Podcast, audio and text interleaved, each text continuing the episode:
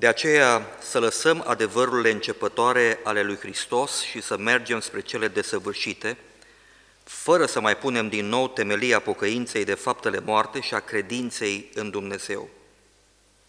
Învățătura despre botezuri, despre punerea mâinilor, despre învierea morților și despre judecata veșnică. Și vom face lucrul acesta dacă va voi Dumnezeu. Căci cei ce au fost luminați odată și au gustat darul ceresc și s-au făcut părtași Duhului Sfânt și au gustat cuvântul cel bun al lui Dumnezeu și puterile veacului viitor și care totuși au căzut, este cu neputință să fie noiți iarăși și aduși la pocăință, fiindcă ei răstignesc din nou pentru ei pe Fiul lui Dumnezeu și îl dau să fie batjocorit. Când un pământ este adăpat de ploaia care cade adesea pe el și rodește o iarbă folositoare celor pentru care este lucrat, capătă binecuvântare de la Dumnezeu. Dar, dacă aduce spin și mărăcini, este lepădat și aproape să fie blestemat și sfârșește prin a-i se pune foc.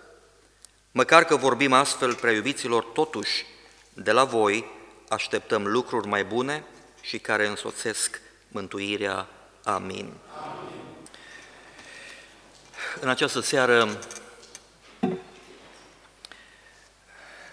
suntem în acest capitol, în aceste versete din Evrei, capitolul 6, pentru că cineva, sora Lidia, uh, mi-a dat o întrebare, sau de fapt uh, a fost dorința de a înțelege ceea ce spune Scriptura aici în versetele 4, 5, 6 și în special când uh, avem această expresie, cei care au fost luminați odată și au gustat darul ceresc, și s-au făcut părtași Duhului Sfânt și au gustat cuvântul cel bun al lui Dumnezeu și puterile veacului viitor și care totuși au căzut.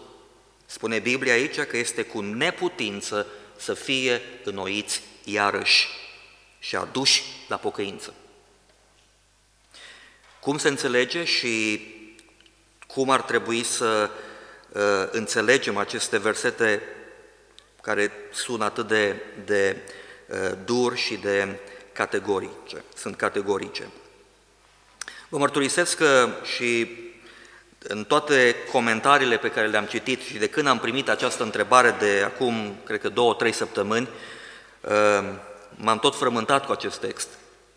Și citind uh, și studiind uh, pasajele respective și citind zeci de comentarii și ascultând mesaje și a trebuit să citesc epistola către evrei încă o dată și încă o dată de la cap la coadă pentru a înțelege lucrurile acestea, ehm, am ajuns și eu la aceeași concluzie pe care, ehm, la care au ajuns toți comentatorii pe care i-am citit, că aceste versete sunt probabil cele mai dificile versete de înțeles din Scriptură.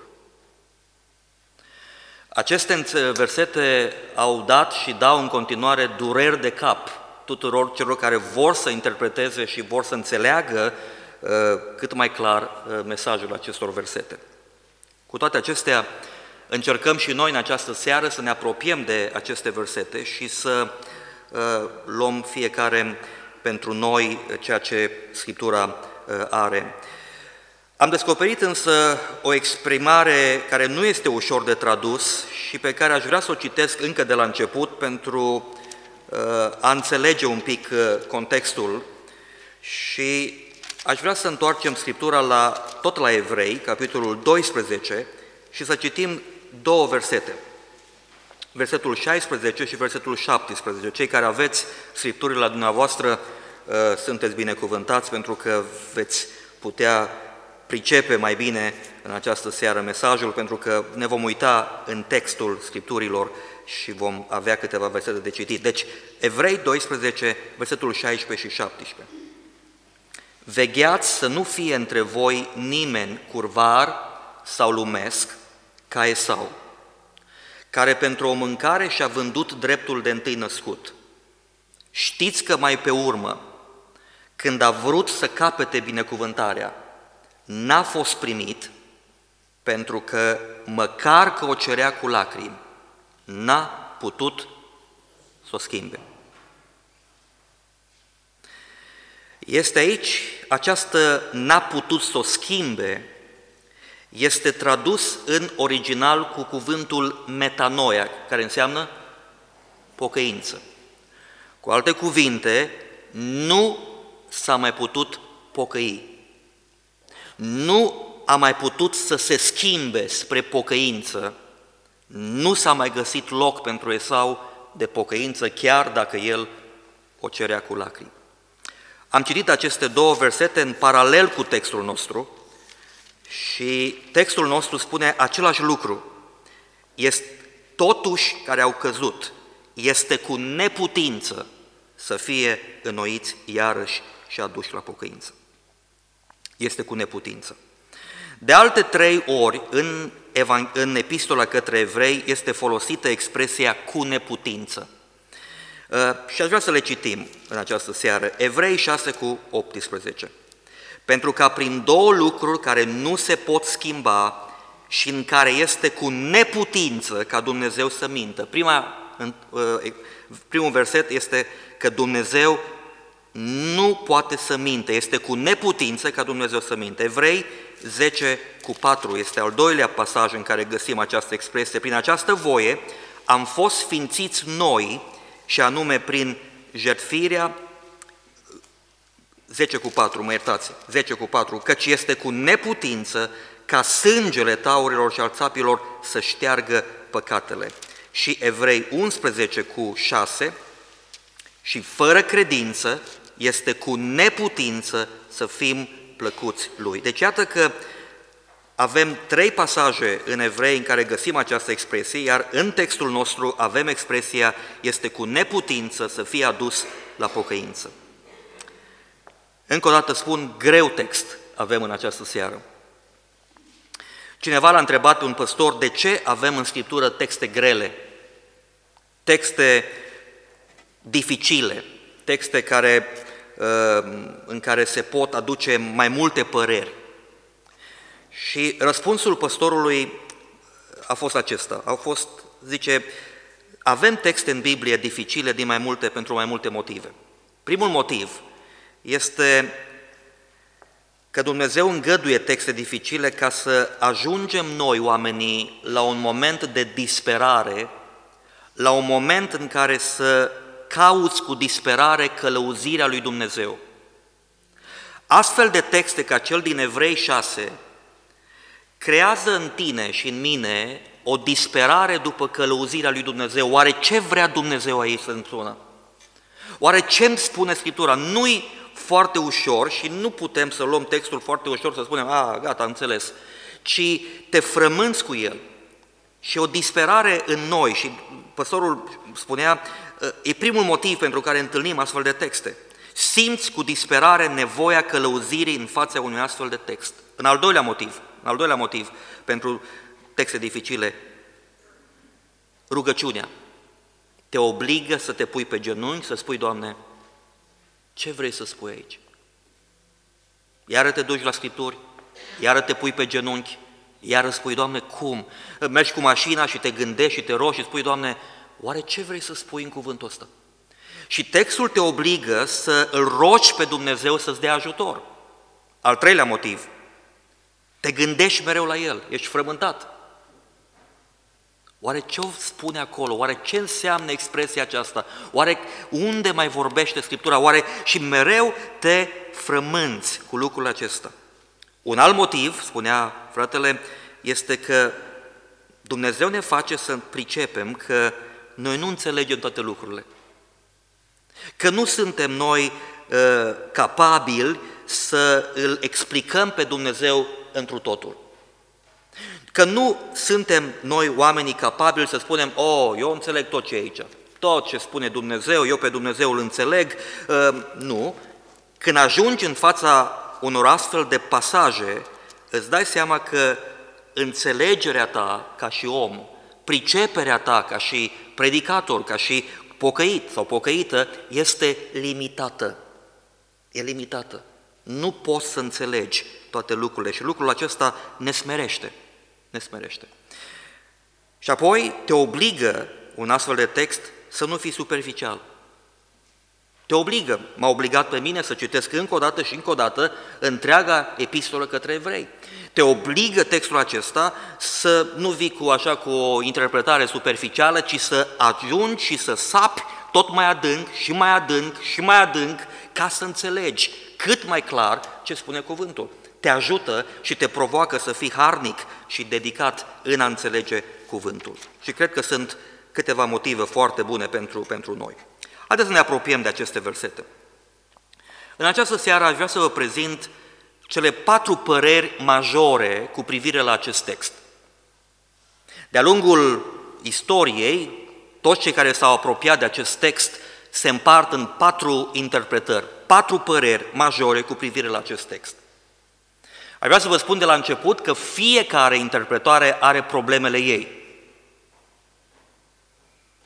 Așa că nu avem de ales decât să ne alegem interpretarea care, o, care credem, sau dumneavoastră credeți sau eu cred, că e cea mai validă, este cea mai aproape de, sau uh, accepti interpretarea cu cele mai puține probleme. Dar nu există interpretare care să nu aibă minusuri, care să nu aibă probleme sau uh, uh, lucruri pe care uh, le-ai putea discuta.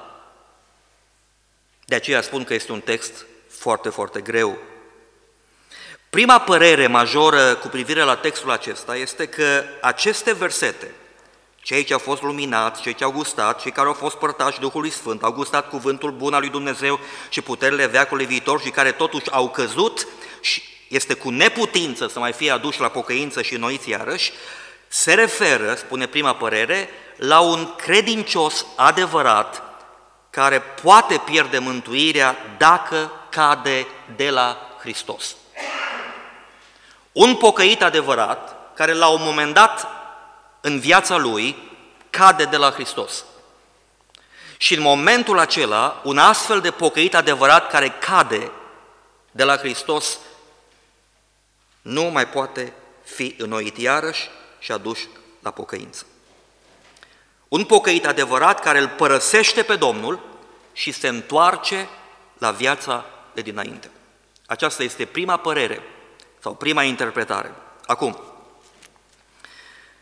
Scriptura însă în Noul Testament și nu numai, ne vorbește deseori de faptul că atunci când ne pocăim, atunci când primim mântuirea în viața noastră, Dumnezeu face o lucrare nu doar de mântuire și de transformare a noastră, de naștere din nou, dar Dumnezeu se angajează ca să ne și păstreze, ca să ne și protejeze în drumul nostru spre uh, țintă, spre destinație.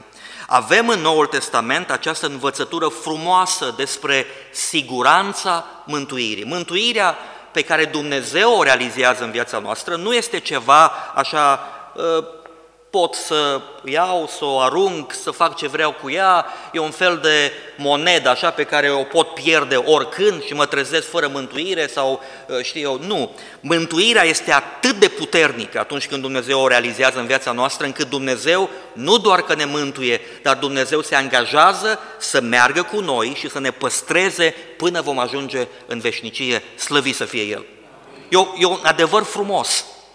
De aceea noi avem cântări frumoase pe care le cântăm, într-adevăr, ă, deseori la mormântări, când cântăm despre patria noastră sus în cer este. La cele țărmuri ajung. Ă, calea îngustă e greu de urmat, dar plăceri de șertăciuni pe ea nu dar e bună pentru că duce avem în noi siguranța aceasta și certitudinea că nu trăim în viață și dintr-o dată ne trezim, aoleu, am, am pierdut mântuirea. Păi eu am, a, păi nu mai ajung în cer. Nu, Dumnezeu spune că ne păstrează, ne protejează și avem texte frumoase care ne spun că lucrul acesta este realizat de Dumnezeu. Dacă murim, noi știm că mergem la Domnul. De ce?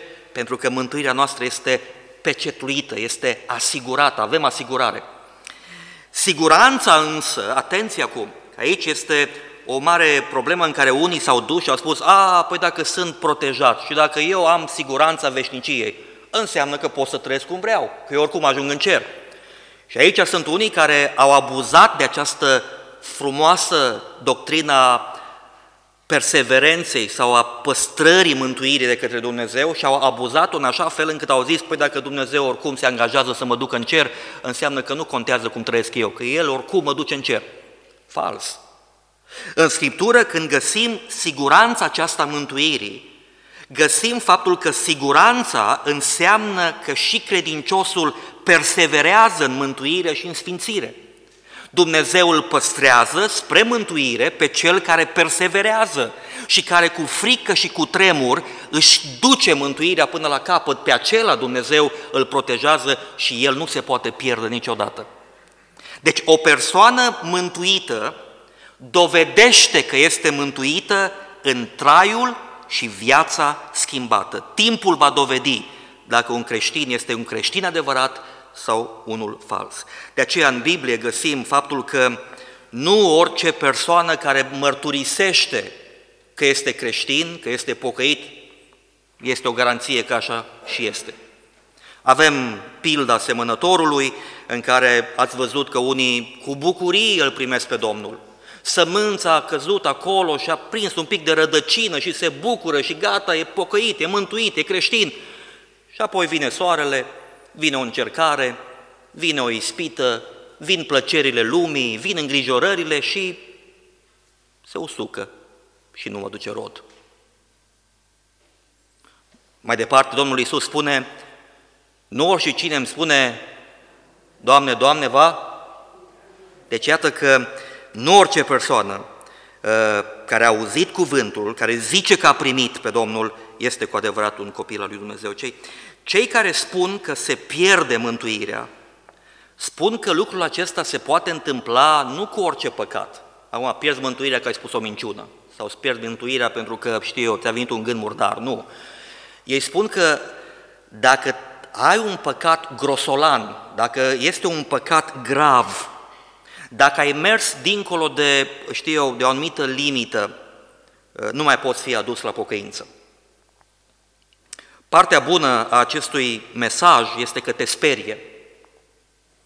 Partea mai puțin bună este că te sperie atât de tare încât mulți cred că au și pierdut mântuirea. Și nu știu dacă ați întâlnit persoane care au fost uh, măcinate și pur și simplu au intrat într-o depresie spirituală de groaza faptului că ei au comis păcatul care nu se mai poate ierta, că au trecut dincolo, că ei nu se mai pot pocăi și au intrat într-o frământare adâncă că pentru ei este valabil versetul care spune aici, gata, am păcătuit atât de grav încât nu mai este nicio șansă pentru mine de pocăință.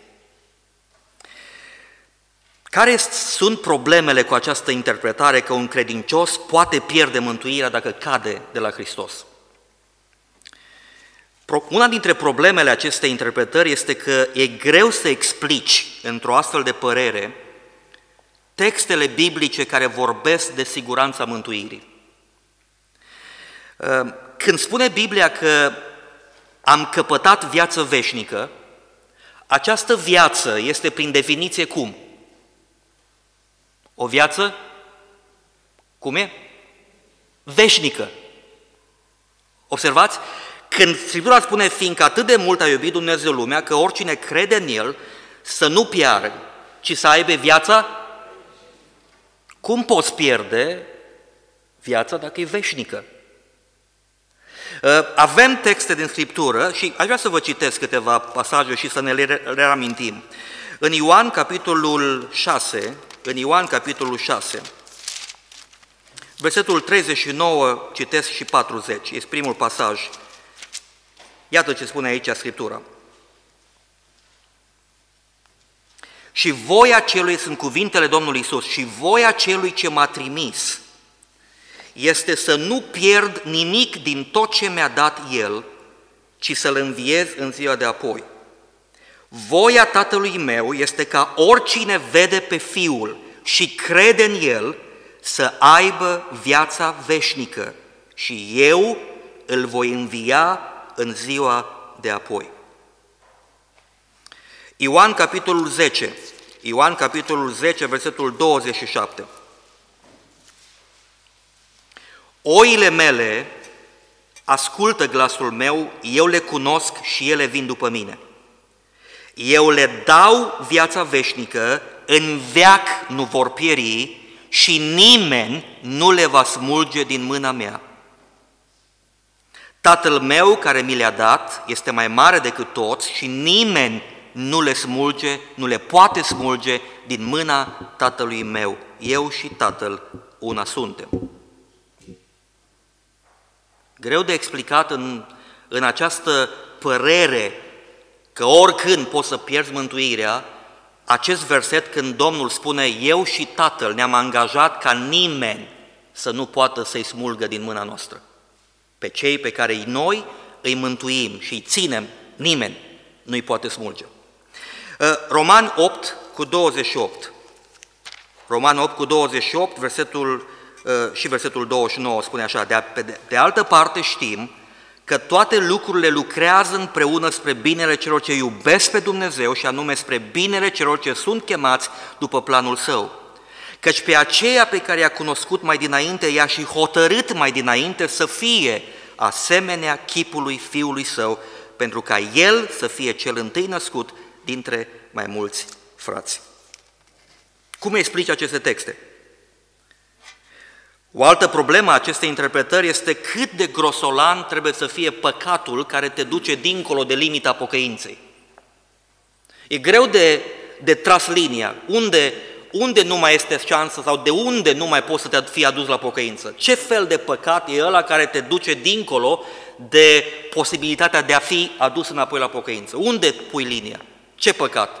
Să spui o minciună, să spui două, să spui șapte, ă, câte sau ce fel de păcat. Și aici este o problemă.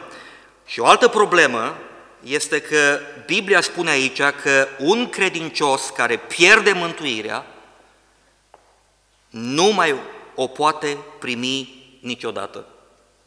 Și textul acesta asta spune că nu mai pot fi aduși la pocăință.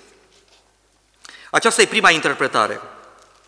A doua interpretare a acestor texte este că pasajul acesta vorbește despre un credincios adevărat care ar putea nega credința și totuși el rămâne mântuit, dar pierde doar răsplata.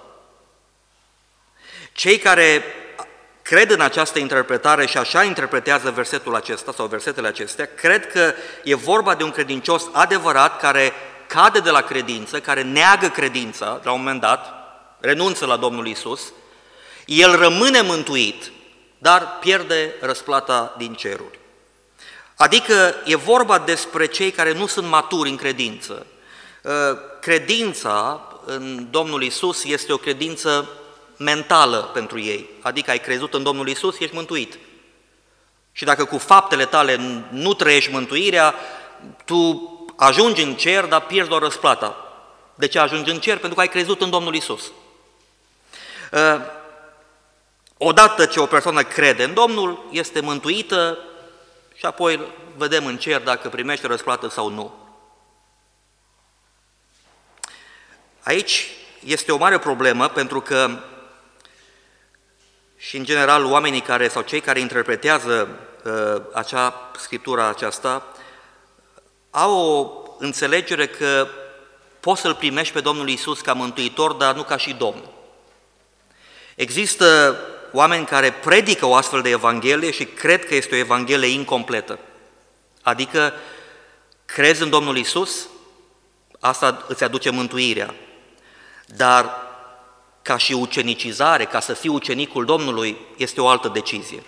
Tu poți să fii mântuit, dar să nu fii ucenicul Lui. Tu poți să fii mântuit, dar să nu asculți de El.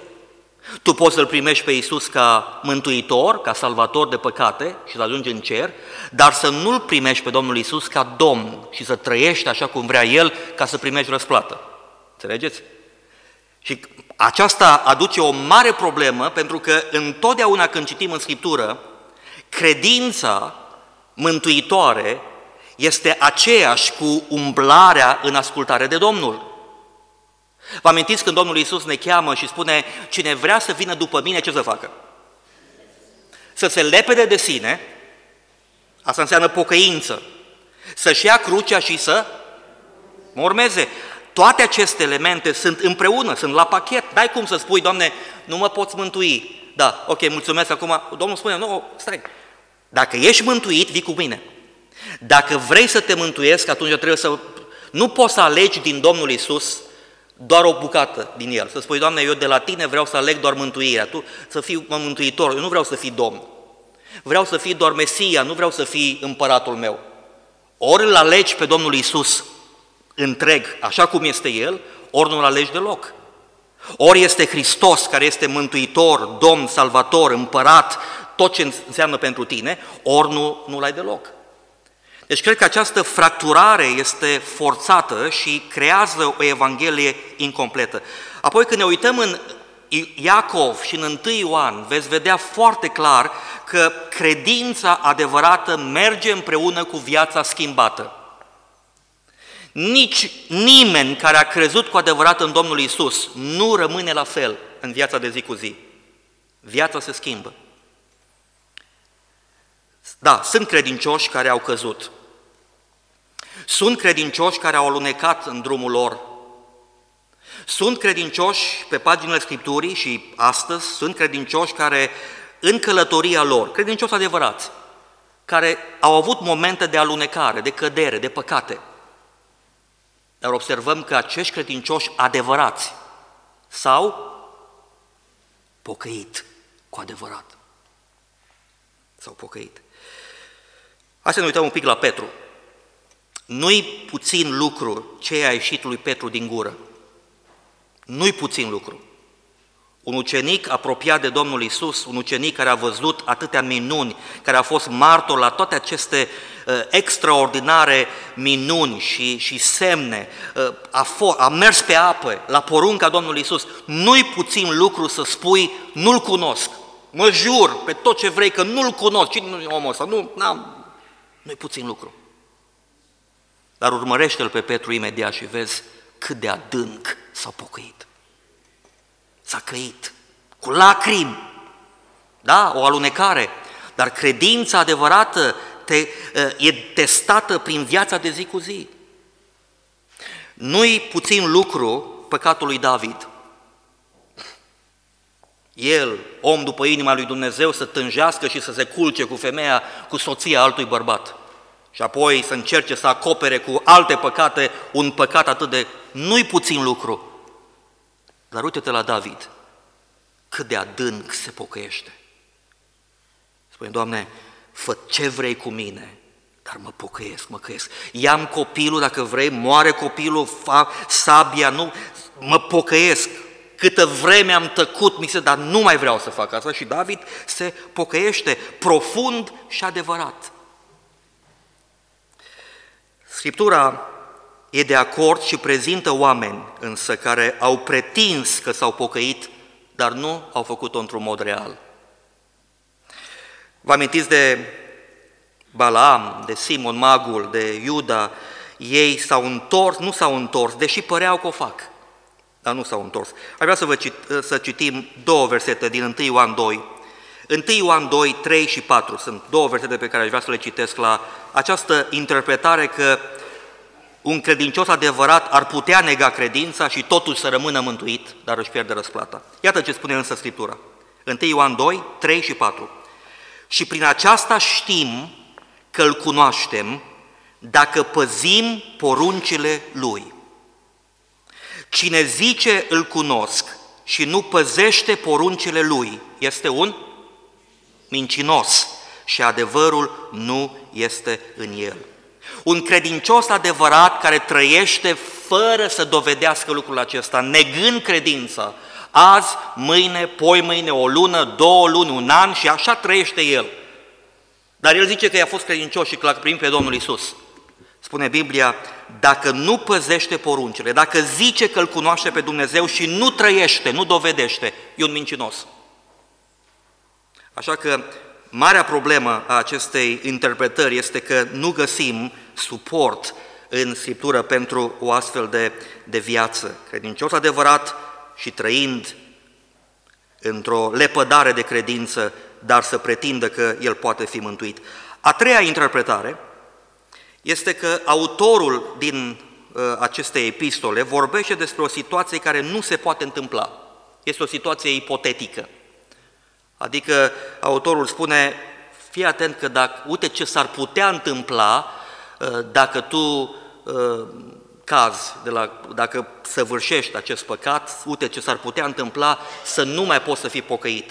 Dar, de fapt, această situație este imposibil de, de întâmplat. Uh, cel care a crezut și cel care a uh, uh, fost un adept al acestei interpretări este chiar Charles Spurgeon. Spurgeon a crezut că această imagine din Evrei 6 este o imagine șoc. Este o imagine prin care Dumnezeu încearcă să ne sperie, să ne spună, fii atent că s-ar putea să ajungi acolo, dar de fapt este o imagine, uh, știi cum facem noi cu baubau la copii, ca să-i facem să stea cu minți, noi spunem, fii atent că vine nu știu ce uh, lucru care e imposibil să se întâmple, dar o facem ca ei să fie cu minți și să stea aici. Dar de fapt este o imagine ipotetică, este o imagine care nu se poate întâmpla. Uh, Acum, și această interpretare, eu cred că are probleme. Ehm, pare ciudat ca autorul să folosească ceva ipotetic pentru ceva atât de grav. Și dacă este ipotetic, aproape că nu mai este un semnal de alarmă. Și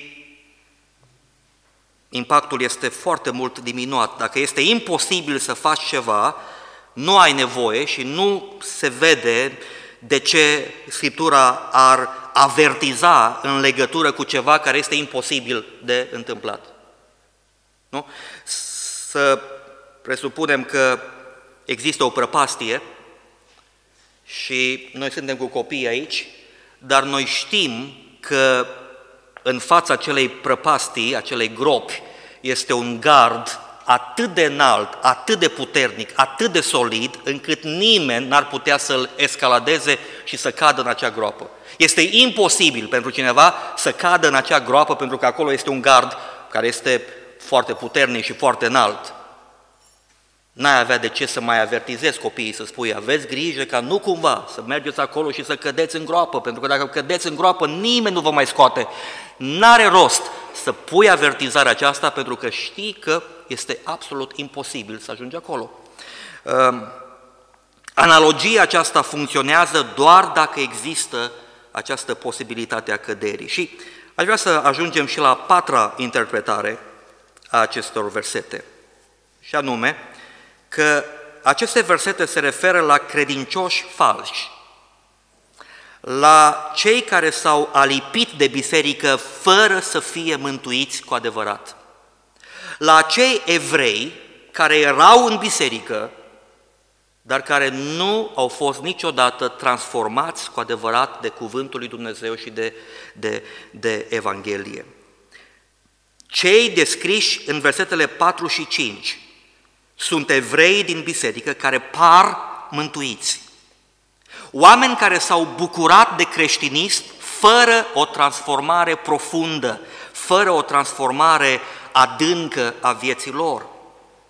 Sub testul încercării, sub testul persecuției, se întorc la iudaism. Această întoarcere, și ați văzut acolo la, uh, uh, în primele versete, uh, cei mai mulți care fac confuzii se încep textul de la versetul 1, dar textul nu se, n-ar trebui început de la versetul 1, pentru că versetul 1 începe cu ce expresie? De aceea, asta înseamnă o concluzie și trebuie să te duci mai departe, mai în spate și să vezi la ce se referă. Și textul se referă, spun cei care au această interpretare, că se referă la evrei care s-au întors la iudaism, s-au întors la învățăturile fundamentale, simple, de bază ale creștinismului. S-au întors și această întoarcere este un fel de cădere înapoi în iudaism și în lume și Scriptura spune că această cădere înapoi este de fapt o identificare cu cei care îl răstignesc pe Domnul Isus uh, din nou. Textul acesta s-ar referi la cei care au încercat pocăința, dar nu-i pentru ei. Am fost și eu la pocăiți, am văzut cum îi, da, am, m-am botezat, am fost și eu la cateheză, m-am botezat, am fost și eu pe misiune, am slujit prin biserică, dar nu, nu, nu, nu-i pentru mine. Mă duc înapoi în lume. Textul s-ar potrivi pentru aceștia care au fost acolo în mijlocul creștinismului, dar n-a avut niciun efect asupra lor. Interesant este această expresie pe care o folosește scriitorul când spune că cei ce au fost luminați odată, au fost luminați, au avut cuvântul, au fost cercetați, cei care au gustat. Nu trebuie să observăm și să, să evităm această expresie, au gustat, nu spune că au mâncat, nu spune că s-au săturat. Când guști ceva, o iei, guști, bun, atât. Și poți să spui, a, nu, nu, nu trebuie, nu, nu, nu-mi place. Au gustat doar. Au gustat, spune Scriptura, darul ceresc. S-au făcut părtași Duhului Sfânt. Au văzut Duhul Dumnezeu lucrând în viața lor, poate Duhul lui Dumnezeu i-a cercetat, i-a încurajat, i-a, uh, uh, le-a ascultat rugăciunile Dumnezeu și Duhul lui Dumnezeu poate a făcut și minuni în viața lor.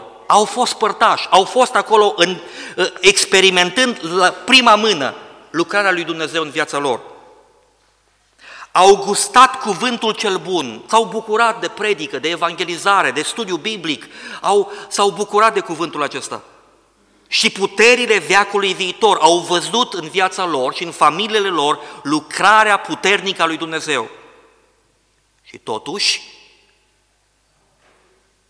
s-au întors și au spus, nu, no, nu-i suficient de bun pentru noi asta. Ne ducem înapoi în lume. Ne apucăm iară de, știu eu, de, uh, de unde am venit noi. Ei s-au întors la iudaism, alții se întorc la uh, credințele lor și la ritualurile lor sau se duc apoi în lume, de unde au venit. Ă, Matei, capitolul 7, spune la un moment dat că va veni o zi când oamenii, unii oameni vor veni înaintea Domnului și vor spune, Doamne, noi am făcut minuni în numele Tău. Noi am scos draci în numele Tău. Și Domnul ce le va zice? Nu vă cunosc, nu sunteți cu mine. Oameni care au fost acolo, oameni care au prorocit, oameni care au experimentat lucruri uluitoare fără să fie mântuiți. Aceasta este a patra interpretare și vă mărturisesc că este cea pe care și eu cred și dacă e să aleg din toate cele patru, aș alege-o pe aceasta, pentru că uh, are probleme această interpretare? Sigur că da, am spus de la început că fiecare interpretare are problemele ei. Uh, una dintre problemele acestei interpretări este că e greu de acceptat că termenii din versetul 4 și 5 nu ar exprima o mântuire veritabilă. La ce se referă căderea? Este o altă întrebare care creează probleme. La ce se referă faptul că nu pot fi înnoiți iarăși? Înseamnă că au fost înnoiți odată? Dacă spune nu pot fi înnoiți iarăși, asta înseamnă implicit că odată au fost înnoiți, adică au fost credincioși veritabili. Uh, deci, la ce se referă această, această, aceste texte? Ca să putem să navigăm totuși prin această confuzie inițială, întotdeauna trebuie să avem câteva principii de interpretare corectă a Scripturilor. Și cum ajungem la o concluzie uh, cât de cât validă? În primul rând, trebuie să ne uităm la contextul imediat al epistolei către evrei. Contextul imediat al epistolei. Când ne uităm la capitolul 6, la capitolul 5, la capitolul 4, la capitolul 7, la contextul imediat, îți dai seama că pericolul era ca acești evrei să-L abandoneze pe Hristos pentru iudaism. Și toată epistola, la fel ca și cea din Galaten, se ocupă de acest lucru. Nu vă întoarceți înapoi, nu vă duceți înapoi la iudaism. Este un pericol, mai ales după ce ai înțeles oferta finală, oferta supremă, oferta suficientă a lui, Christ, a lui Dumnezeu pentru mântuirea ta, care este Hristos. Odată ce ai înțeles că Hristos este singura soluție pentru mântuirea ta și îl dai pe Hristos la o parte, nu-ți mai rămâne absolut nimic să fii mântuit. Nu mai există nicio șansă pentru tine să fii pocăit. Și este logic lucrul acesta. Da? Ă, ceea ce Dumnezeu prezintă în, în, evrei, în cartea evrei este că Dumnezeu l-a prezentat pe Hristos ca fiind ultimul cuvânt al Lui. El înainte, așa începe cartea evrei, după ce a vorbit în vechime părinților noștri prin proroci și prin toate aceste lucruri, acum Dumnezeu a vorbit prin Fiul. Și este cel mai complet cuvânt, este cuvântul final, este ce are Dumnezeu mai bun și este ultimul cuvânt. Acum, dacă tu dai la o parte ce are Dumnezeu mai bun pentru mântuirea ta, evrei spune, nu mai ai nicio șansă să fii pocăit. Nu mai... Ca și când a spune, am aici o pastilă, este ultima invenție pentru vindecarea unei boli. Ați încerc, am încercat până acum toate dietele și toate medicamentele ei, acum aici este ultima invenție, această pastilă este singura care te poate vindeca. Dacă este cineva care spune, nu-mi trebuie frate de pastila asta, nu vreau, eu mă întuc înapoi, eu știu că cu spanac și cu orez mă pot vindeca. Este exact această situație, spui, pentru tine nu mai este nicio șansă de vindecare. Dacă dai la o parte această pastilă, tu nu ai nicio șansă să fii vindecat, nu mai poți să fii vindecat. Exact același lucru se întâmplă aici. Și evrei, scriitorul cărții evrei, ne folosește și folosește exemplul poporului Israel. Și vreau să mai aveți un pic de răbdare să vedeți că toate se leagă la final uh, în, această, uh, în acest text. Uh, spune Scriptura aici, în capitolul 3, Evrei, spune așa, Versetul 7. De aceea, cum zice Duhul Sfânt, astăzi, dacă auziți glasul Lui, nu vă împietriți inimile ca în ziua răzvrătirii, ca în ziua ispitirii în pustiu, unde părinții voștri m-au ispitit și m-au pus la încercare și au văzut lucrările mele 40 de ani. De aceea m-am dezgustat de, nea- de neamul acesta și am zis, ei întotdeauna se rătăcesc în inima lor, n-au cunoscut căile mele, am jurat dar în mânia mea că nu vor intra în odihna mea. Luați seama, dar, fraților, ca niciunul dintre voi să n-aibă o inimă rea și necredincioasă care să vă despartă de Dumnezeul cel viu. Și apoi mai avem texte în, în Evrei, capitolul 4, versetele 3, 5 și 7. Și ceea ce întâlnim aici este că poporul Israel a avut parte de multe binecuvântări. Când erau în Egipt, aproape toți evreii au crezut în Dumnezeu și au pus sângele pe tocul ușii. Asta înseamnă credință. Toți au trecut prin Marea Roșie. Asta înseamnă botez.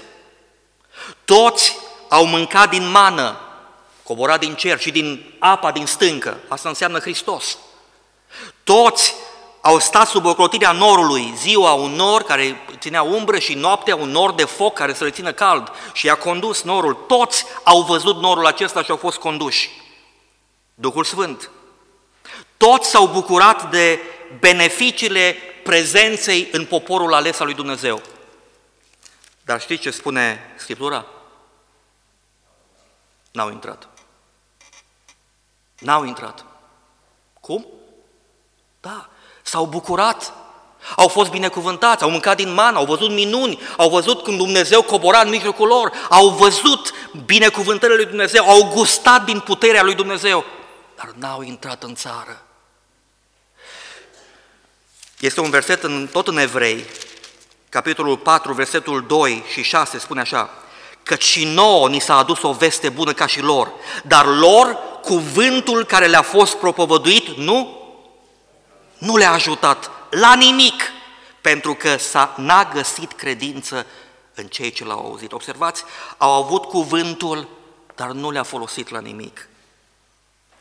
De aceea cred că termenii din versetul 4 și 5 se referă la cei care nu sunt credincioși veritabili, ci sunt acei oameni care au gustat cuvântul, care au avut rugăciunile ascultate de Dumnezeu, oameni care sunt parte din, au venit în parte în poporul lui Dumnezeu și s-au bucurat de tot ceea ce Dumnezeu le-a dat, dar ei n-au fost cu adevărat copiii Domnului, născuți din nou. De aceea întrebarea este care din toate aceste păreri ar putea explica cel mai bine textul. Uh, și personal cred că această interpretare a credincioșilor falși este una care este cea mai apropiată.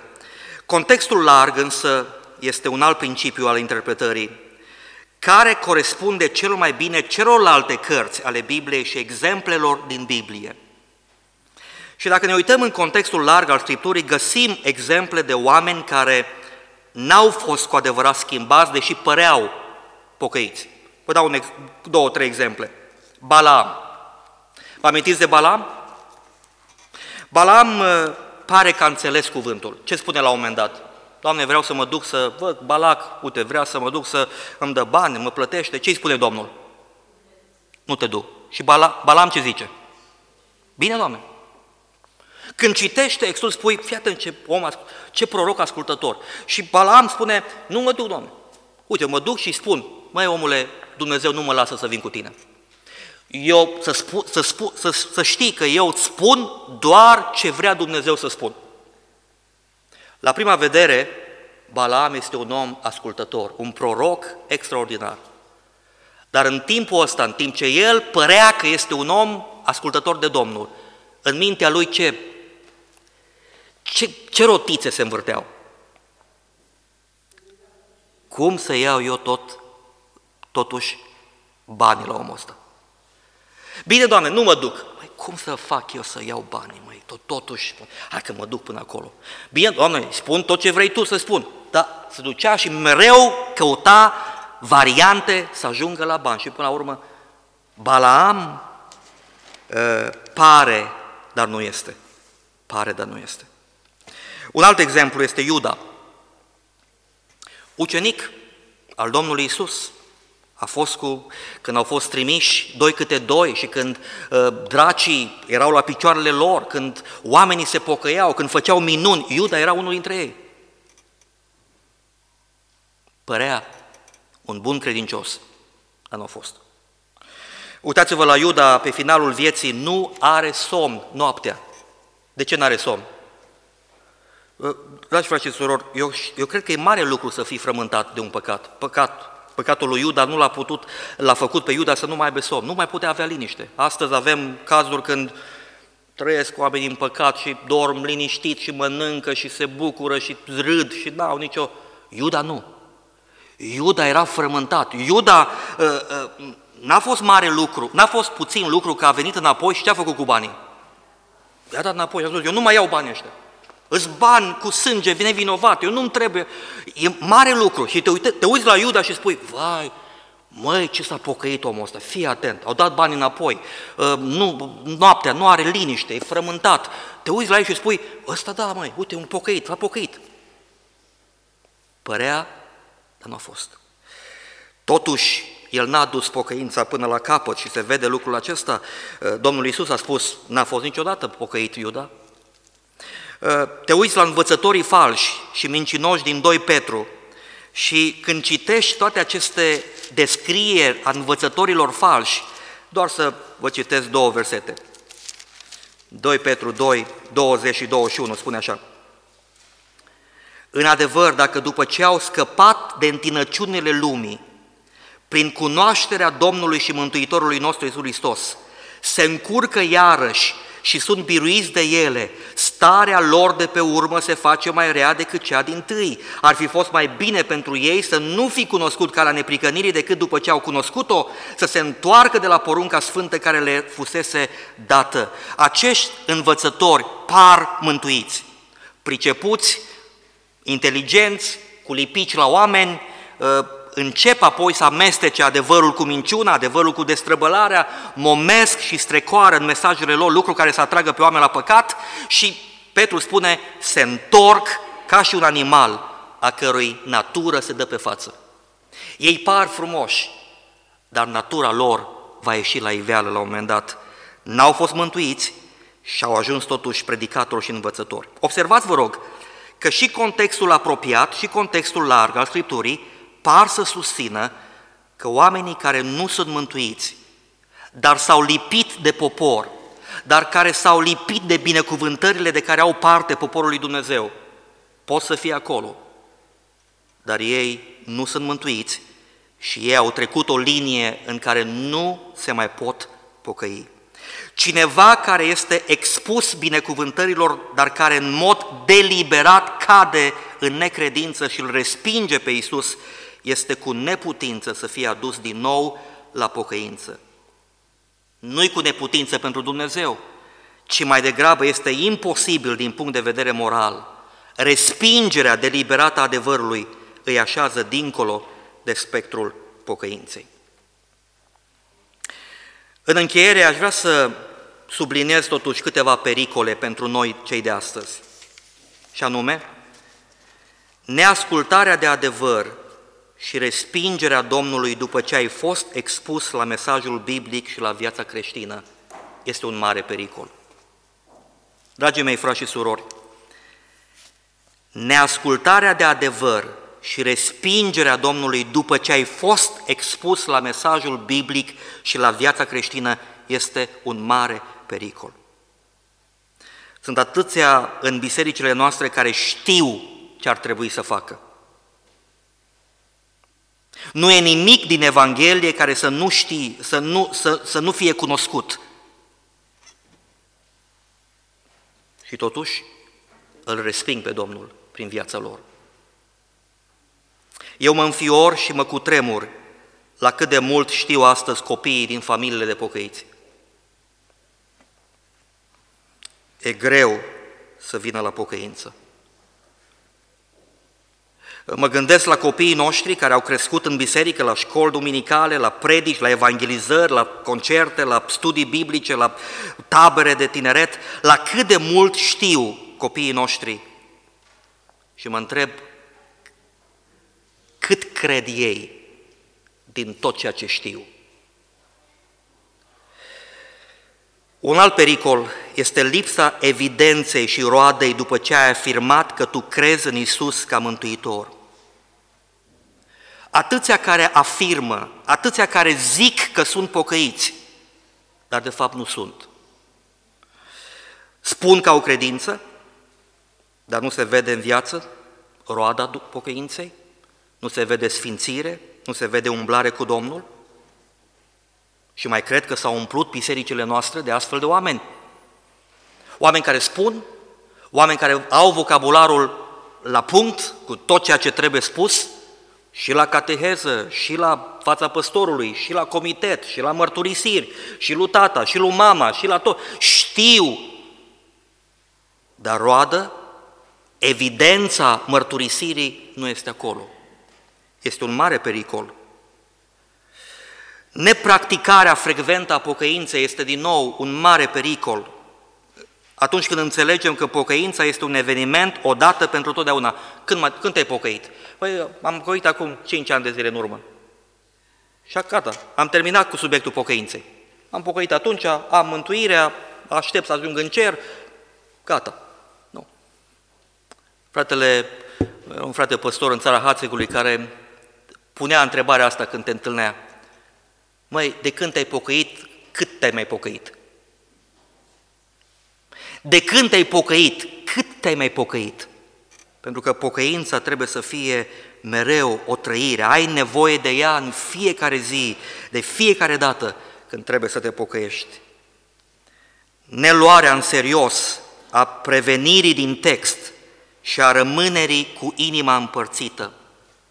Iubiții mei, frate și sorori, textul acesta, chiar dacă este un text greu, așa după cum am observat, există aici o avertizare și trebuie ca această avertizare să o luăm în serios.